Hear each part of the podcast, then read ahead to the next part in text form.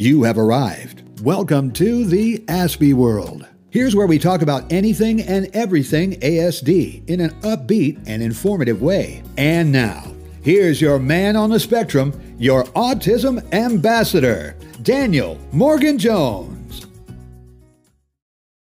So you might know somebody with autism and they may come across as, you, you, know, typically high functioning. We don't really use functioning labels, but that's typically what people would probably say, you know, oh, you get around and make food and stuff. But there are things that you don't see, like hidden things that I really want to address. So I've kind of listed out five of the main issues that people on the autism spectrum who have low support needs kind of face challenges every single day, like these. So let's get into it. Guys, what's up? My name is Dan. I have autism and ADHD, and I make videos like this on autism every single week. So if you're new around here and you want to learn more, make sure to hit the subscribe button by clicking the notification bell down below, and follow me on Facebook, Instagram, Twitter, and TikTok because I put videos on those platforms every single day. I love you guys. Okay, so going through my list, these are the things that I feel that autistic people don't present on the outside. These are things that affect them on the inside. And so much so that people forget that these are hidden issues that people with autism are struggling with every single day. Because you see someone on the autism spectrum uh, and you kind of think, oh, well, they're you know, doing fine, they're doing great, you know, they've got this career, they've got some kids and stuff, but there's loads of other things that are going on. So the first one I want to talk about here is fear. Now, autistic people are extremely fearful of busy places.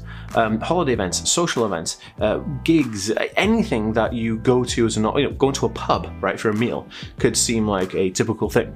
But the fear of going to a pub for an autistic person is overwhelming because there are so many social interactions that may take place, there's so many choices that are outside of the comfort zone. You got to take into consideration sensory processing disorder, the smells, the, the, the, texture, the heat, the, the type of chair you're sitting on, what you're going to wear, is it going to be cold outside, is it going to be warm inside. All of these things encompass difficulty for people on the autism spectrum to actually uh, go out and do something, which is basically the fear of wanting to go out and do something. So the people who who are on the autism spectrum who don't go out it's because they're fearful. A lot of people would say that, you know, when I was growing up, people said, oh, come to this birthday party, you know, your best friend's having a birthday party, you're not going to come. And I'm like, oh, you know, I, I don't really want to go. And, it, and, I was fearful of it, but instead of being fearful, it just thought you were arrogant or you didn't care about that person, which is kind of like, I can understand where they're coming from, but at the same time, I'm like, dude, it's like, Come on, really? You can diss your friend because they're fearful or something?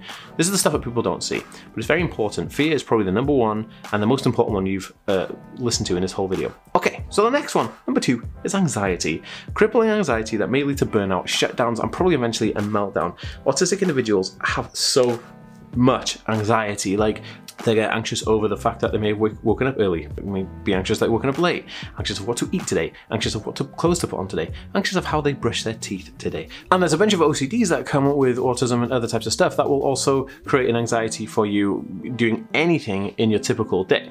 So anxiety again is something that is not um, self uh, or, or physically presenting. You can't just look over and say like, that person's suffering with a lot of anxiety right now, but it's something that's happening on the inside. And eventually it could lead to burnout or shutdown or even a big meltdown, and that person could feel completely just ugh, like garbage, which is really, really interesting. And it's, it's, always good to remember because if you're if you're looking after an autistic person these are the things that you kind of that are affecting them that you don't see and because you don't see them you're kind of, they're not at the forefront of your mind. You're kind of like the, the secondary idea. So always keep this at the forefront of your mind when uh, dealing with an autistic person that these things are going on inside as well. So just have a little bit more kind of like I don't know care understanding for these things. Okay so number three is GI issues or gastrointestinal issues. And this could be stuff like irritable bowel syndrome. You know autistic individuals will suffer mainly from uh, uh, GI issues, issues with like constipation or, or you know irritable bowel syndrome, and you're having to go to the toilet a lot more or a lot less than other people, or feeling really uncomfortable and feeling bloated, and all this kind of stuff. You know, it also depends on like the food you eat and how it affects you. And a lot of the autistic individuals do have Crohn's disease as well, so there are a bunch of different things that are going on there inside a body of an autistic person that you don't see on the outside, and you know you probably wouldn't really think of. But having this knowledge, this predisposing knowledge of having that kind of like to help them feel a bit more comfortable in the environment will definitely go uh, a long way and, and, help leaps and bounds with that autistic person's needs. So with that, I'm not going to spend too much time talking about poo.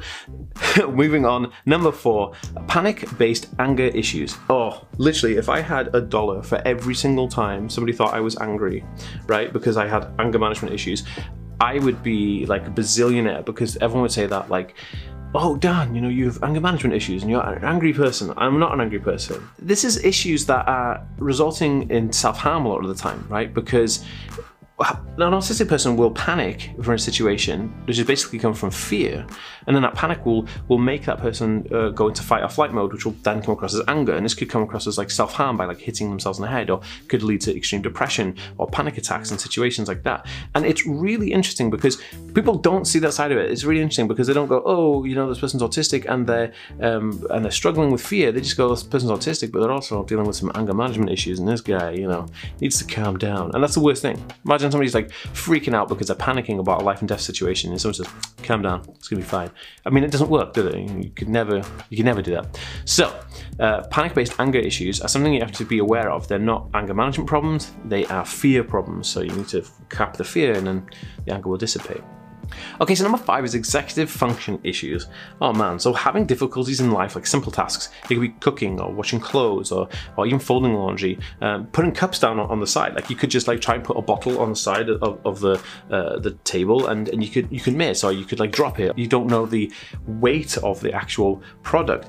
All of those things as issues that are coming from a, an executive function issue, right? But people don't see that, you know, the clumsiness and all that other stuff and the difficulty to work washing machines and cookers. Uh, these are difficulties that autistic people face on a daily basis because their brains aren't working in the way that neurotypical people designed those things to be understood which is a very interesting concept. So rather than someone being lazy or being silly or being clumsy, no, it's actually an issue called, you know, executive function issue.